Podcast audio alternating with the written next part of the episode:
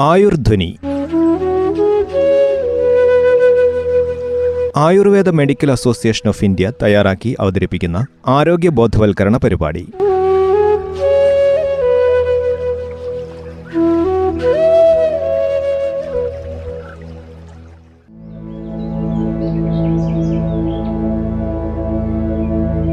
ആയുർധ്വനിയിലേക്ക് സ്വാഗതം. ഇന്നത്തെ തലമുറയിലെ പെൺകുട്ടികളിൽ പി സി ഒ ഡി അല്ലെങ്കിൽ പി സി ഒ എസ് എന്നത് വളരെ സാധാരണമായി മാറിയിട്ടുണ്ട്. പത്തു വർഷം മുൻപ് ഏകദേശം അഞ്ച് ശതമാനം പെൺകുട്ടികളെയാണ് ഇത് ബാധിച്ചിരുന്നതെങ്കിൽ ഇപ്പോൾ മുപ്പത് മുതൽ നാൽപ്പത് ശതമാനം പേരിലും ഇത് കാണപ്പെടുന്നു. ഇന്ന് ആയുർധ്വനിയിൽ പി സി ഒ ഡിയെക്കുറിച്ചും പരിഹാരമാർഗങ്ങളെക്കുറിച്ചും കേൾക്കാം. വിവരങ്ങൾ പങ്കുവയ്ക്കുന്നത് ഡോക്ടർ മേഘ ബി നായർ.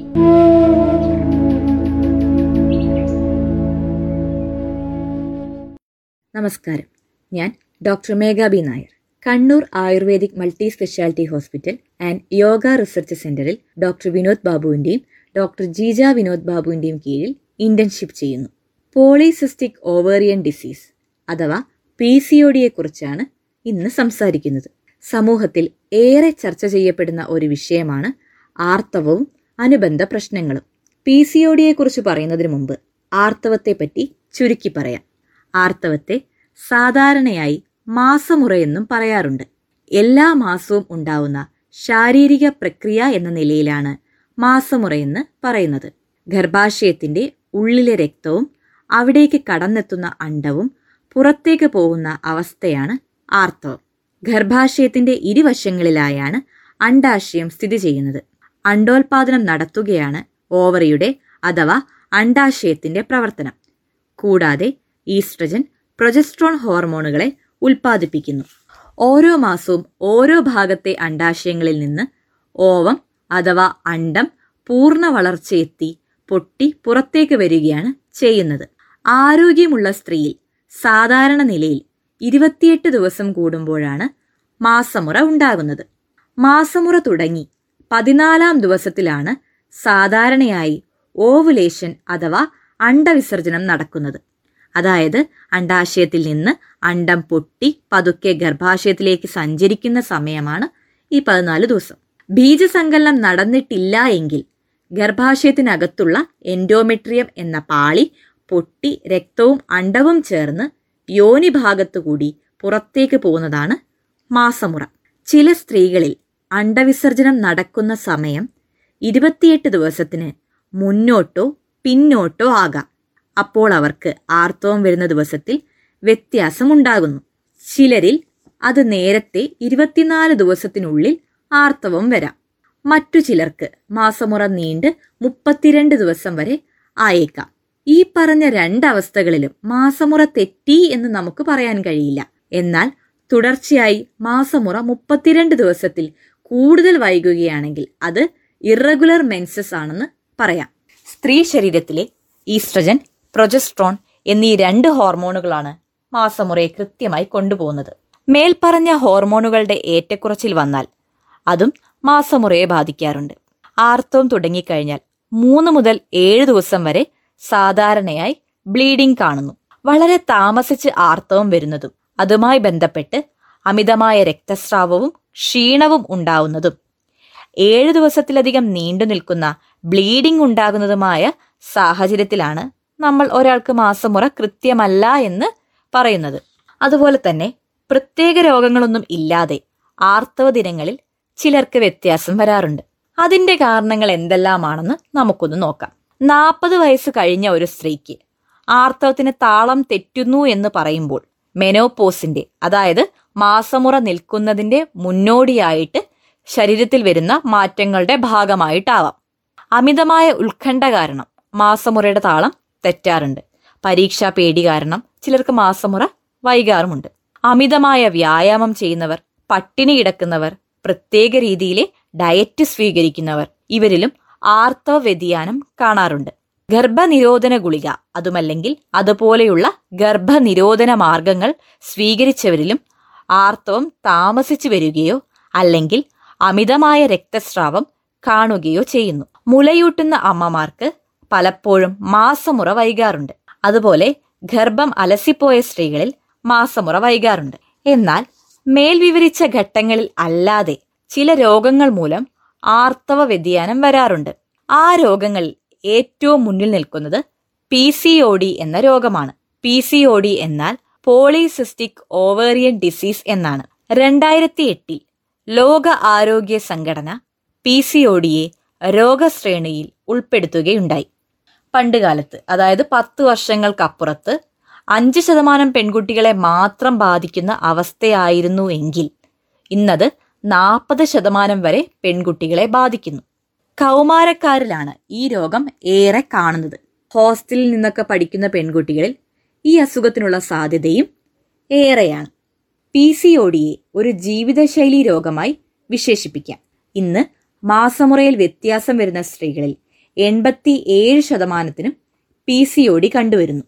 കണക്കുകൾ പ്രകാരം ആരോഗ്യമുള്ള സ്ത്രീകളെക്കാൾ പി സി ഒ ഡി ഉള്ളവരിൽ വന്ധ്യതാ സാധ്യത പത്തിരട്ടി കൂടുതലാണെന്ന് പഠനങ്ങൾ തെളിയിക്കുന്നു.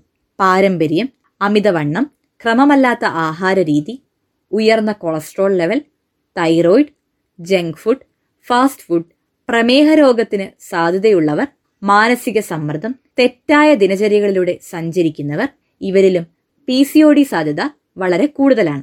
പി സി ഒ ഡി ഉള്ളവരിൽ ഓരോ മാസവും അണ്ടം ഉണ്ടാവുന്നുണ്ട് എങ്കിലും അവ പൂർണ വളർച്ചയെത്താതെ അണ്ടാശയത്തിൽ തന്നെ പറ്റിപ്പിടിച്ചിരിക്കുന്നു. ഇത് ഓരോ മാസവും തുടരുന്നു. സ്കാൻ ചെയ്ത് നോക്കുമ്പോൾ മുത്തുമണികൾ പോലെ അണ്ടങ്ങൾ ഓവറിയിൽ കാണാം. ആർത്തവ ക്രമക്കേട് അസഹ്യമായ വേദന മീശയും താടിരോമവും വളരുക മാസം മുഴുവൻ സ്പോട്ടിംഗ് കാണുക ക്രമേണ വണ്ണം വയ്ക്കുക അടിവയർ വീർക്കുക സ്വരത്തിന് മാറ്റം വരിക തുടയിലും നിതമ്പത്തിലും കൊഴുപ്പ് അടിഞ്ഞുകൂടുക അമിതമായ മുടികൊഴിച്ചിൽ മുഖക്കുരു മുഖത്തിലും കക്ഷത്തിലും മാറിടത്തിനടിയിലും കരിവാളിപ്പ് മൂഡ് സ്വിങ്സ് എന്നീ അവസ്ഥകൾ കണ്ടുവരുന്നു. ഇത്തരത്തിൽ പി സി ഒ ഡി തുടങ്ങുന്നതിന് പ്രധാന കാരണം അവരുടെ ശരീരത്തിലെ പാൻക്രിയാസ് ഗ്രന്ഥി പുറപ്പെടുവിപ്പിക്കുന്ന ഇൻസുലിൻ ഹോർമോണിന്റെ വ്യത്യാസമാണ്. ഇൻസുലിൻ എന്താ? പീരീഡ്സിൽ കാര്യമെന്ന് ചിന്തിക്കുന്നുണ്ടാവും അല്ലേ? കുടുംബത്തിൽ അമിതവണ്ണവും അതുപോലെ പ്രമേഹ രോഗത്തിന് സാധ്യതയുള്ള കുട്ടികളിൽ ഒരു പക്ഷേ ഇൻസുലിൻ മെറ്റാബോളിസത്തിൽ വ്യത്യാസം വരാം. ഇൻസുലിൻ റെസിസ്റ്റൻസ് എന്നാണ് ഈ അവസ്ഥയ്ക്ക് പറയുന്നത്. സാധാരണ രീതിയിൽ നമ്മൾ ഭക്ഷണം കഴിക്കുമ്പോൾ രക്തത്തിൽ ഉയരുന്ന പഞ്ചസാര തന്മാത്രകളെ ദഹിപ്പിക്കുന്നതിന് വേണ്ടി ഇൻസുലിൻ ഹോർമോണിനെ ഉൽപ്പാദിപ്പിക്കുന്നു. എന്നാൽ ഇൻസുലിൻ ഹോർമോണിന് പഞ്ചസാര തന്മാത്രകളെ കണ്ടെത്താൻ സാധിച്ചിട്ടില്ല എങ്കിൽ രക്തത്തിൽ ഉയർന്ന അളവിൽ പഞ്ചസാര തന്മാത്രകൾ ഉണ്ടാവുകയും ഇൻസുലിൻ ഹോർമോണിന്റെ അളവ് ഉയർന്നു നിൽക്കുകയും ചെയ്യും. ഇങ്ങനെയുള്ളവരിൽ അമിത വിശപ്പ് മധുരം കഴിക്കാനുള്ള താല്പര്യം ചോറിനോടുള്ള ആസക്തി എന്നിവയുണ്ടാകും. ഇവർക്ക് ഉന്മേഷം തീരെ ഇല്ലാതാവും. എത്ര ഭക്ഷണം കഴിച്ചാലും ഇവരുടെ ശരീരത്തിൽ ഊർജ ഉൽപാദനം ഉണ്ടാവുന്നില്ല. കഴിച്ച ആഹാരം മൊത്തം കൊഴുപ്പായി അടിഞ്ഞുകൂടും. ചിലരിൽ ശരീരത്തിൽ സ്ത്രീ ഹോർമോണുകൾക്ക് പകരം പുരുഷ ഹോർമോൺ കൂടുതൽ ഉൽപ്പാദിപ്പിക്കപ്പെടുന്നു. സ്ത്രീ ഹോർമോണിനേക്കാൾ പുരുഷ ഹോർമോൺ വന്നാൽ അവരുടെ ശരീരത്തിലെ അണ്ടോൽപാദനം നടക്കും. എന്നാൽ പൂർണ വളർച്ച പ്രാപിക്കില്ല. ഇത്തരത്തിലെ മെയിൽ ഹോർമോണിന്റെ ഫലമാണ്. പെൺകുട്ടികളിൽ മുഖത്ത് രോമവളർച്ചയും പുരുഷന്മാരെ പോലെ ശരീരത്തിൽ വ്യത്യാസം വരുന്നതും. ഓവറിയുടെ പ്രവർത്തനം നിയന്ത്രിക്കുന്നത് ഹൈപ്പോതലാമസിൽ നിന്നും പുറപ്പെടുവിപ്പിക്കുന്ന ഗൊണാഡോട്രോഫിക് റിലീസിംഗ് ഹോർമോണാണ്. പിറ്റുവാട്രി ഗ്രന്ഥിയിൽ നിന്നും അമിതമായ ല്യൂട്ട്നൈസിംഗ് ഹോർമോണിനെ ഉൽപ്പാദിപ്പിക്കപ്പെടുന്നു. ഇതും കുറഞ്ഞ അളവിലുള്ള ഫോളിക്കുലാർ സ്റ്റിമുലേറ്റിംഗ് ഹോർമോണും അണ്ടവിസർജനത്തെ ബാധിക്കുന്നു. പാരമ്പര്യം മാത്രമല്ല ജീവിതശൈലിയും ഇത്തരം അവസ്ഥകൾക്ക് ബാധകമാണെന്ന് നേരത്തെ സൂചിപ്പിച്ചിരുന്നല്ലോ. നമുക്കറിയാം നമ്മുടെയൊക്കെ വീടുകളിൽ പലതരം പ്രവർത്തനങ്ങളിൽ ഏർപ്പെട്ടിരുന്ന പെൺകുട്ടികളിൽ അതായത് ഡാൻസിലും സ്പോർട്സിലും ഒക്കെ പങ്കെടുത്തവരോട് ഒമ്പതിലും പത്തിലും ഒക്കെ ആവുമ്പോഴത്തേക്കും ഇനി പഠിച്ചാൽ മാത്രം മതി എന്ന് പറഞ്ഞ് അവരുടെ ശരീരം കൊണ്ട് ചെയ്യുന്ന വ്യായാമങ്ങൾ നിർത്തിവെപ്പിക്കുന്നു. പഠനവും അമിതമായ ടെൻഷനും അവരിൽ ക്രമേണ പി സി ഒ ഡി പോലുള്ള ആരോഗ്യ പ്രശ്നങ്ങളിലേക്ക് വഴിതെളിയിക്കുന്നു പി സി ഒ ഡി ഉള്ളവരിൽ വന്ധ്യതയ്ക്കുള്ള സാധ്യത ഏറുന്നു. എന്തെന്നാൽ അണ്ടവിസർജനം നടക്കുന്നില്ല. ഇനി അണ്ടവിസർജനം അഥവാ ഓവുലേഷൻ നടന്ന് ബീജസങ്കലനം നടന്നാൽ കൂടിയും ഗർഭപാത്ര ഭിത്തിയിൽ ഭ്രൂണം ഒട്ടിപ്പിടിക്കാനുള്ള സാധ്യത വളരെ കുറവാണ്. ഗർഭവതി ആയാലും ഗർഭം അലസാനുള്ള സാധ്യത കൂടും. വേണ്ടത്ര ഊർജ ഉൽപാദനം നടക്കാത്തത് മൂലവും ആവശ്യമുള്ള ന്യൂട്രിയൻസിന്റെ കുറവും അലസതയുണ്ടാവാനുള്ള സാധ്യത കൂട്ടുന്നു. പി സി ഒ ഡി നിയന്ത്രിക്കുന്നതിന് മൂന്ന് ഘടകങ്ങളാണ് ഉള്ളത്. വ്യായാമം ഭക്ഷണം മരുന്ന്. ഏകദേശം എഴുപത് ശതമാനം അമിതവണ്ണം ഉള്ളവരിൽ ഭാരം കുറച്ചാൽ ഇവർക്ക് സ്വാഭാവിക ഓവുലേഷൻ വരും. ഇൻസുലിൻ റെസിസ്റ്റൻസ് ഉള്ളവരാണെങ്കിൽ അവർക്ക് അമിതമായ വിശപ്പുണ്ടാകും. ഇവർ വല്ലാതെ വിശന്നിരിക്കുന്ന സാഹചര്യം പരമാവധി ഒഴിവാക്കുക. വളരെ പതിയെ മാത്രം ദഹിക്കുന്ന ഫൈബർ അടങ്ങിയിട്ടുള്ള ആഹാരം കഴിക്കുക. തവിട് കളയാത്ത ധാന്യങ്ങൾ ഉപയോഗിക്കുക. മൈദ പോലുള്ളവ ഒഴിവാക്കി ഗോതമ്പ് കഴിക്കുക.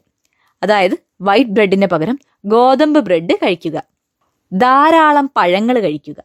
ബേക്കറി പലഹാരം ഫാസ്റ്റ് ഫുഡ് ജങ്ക് ഫുഡ് കൃത്രിമ മധുരമുള്ളവ എന്നിവ ഒഴിവാക്കുക. സാലഡുകൾ കഴിക്കുക. പ്രോട്ടീൻ അടങ്ങിയ പയറുവർഗം ഭക്ഷണത്തിൽ ഉൾപ്പെടുത്തുക.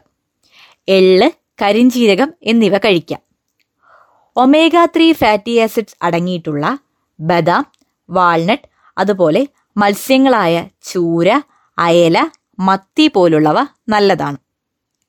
മോര് സംഭാരം എന്നിവ പോലുള്ള പ്രോബയോട്ടിക്സ് കഴിക്കുക. ചെറിയ അളവിൽ നെയ്യ് കഴിക്കാം നന്നായി വെള്ളം കുടിക്കുക. മലമൂത്ര വിസർജനം കൃത്യതയോട് ചെയ്യേണ്ട ദിനചര്യകളാണ്. അവയെ പിടിച്ചു നിർത്തുന്നത് വളരെയധികം ആരോഗ്യ പ്രശ്നങ്ങൾക്ക് ഇടയാക്കാറുണ്ട്. ദിവസവും യോഗ ചെയ്യുക. അതുപോലെ ഉറക്കവും വളരെ പ്രധാനമാണ്. ഒരു കാരണവശാലും ഉറക്കമൊളിക്കാൻ പാടില്ല. ആയുർവേദത്തിൽ സപ്തസാര കഷായം സുകുമാരം കഷായം ഇത്യാദി മരുന്നുകളും കൊടുത്തുപോരുന്നു. യഥാവിധി പഞ്ചകർമ്മ ചികിത്സയും പത്യാഹാരവും യോഗയും അസുഖത്തെ പൂർണമായി ഭേദപ്പെടുത്തുന്നു. പി സി ഒ ഡി പോലുള്ള ആർത്തവ അനുബന്ധ പ്രശ്നങ്ങൾക്ക് സ്വയം ചികിത്സ നേടാതെ അംഗീകൃത ഡോക്ടറുടെ സേവനം തേടുകയാണ് വേണ്ടത്. നന്ദി.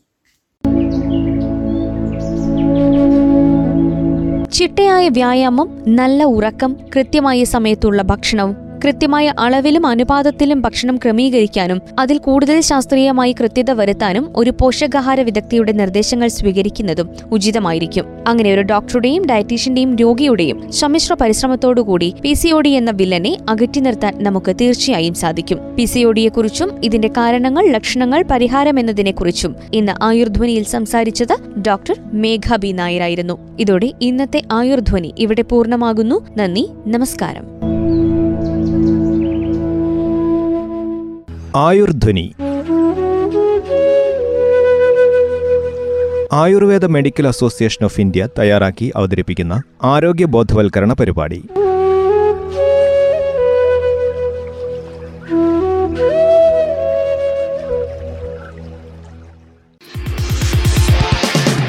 നിങ്ങൾ കേട്ടുകൊണ്ടിരിക്കുന്നത് radio Mattoli ninety point four. കേൾക്കൂ ആസ്വദിക്കൂ അറിവ് നേടൂ.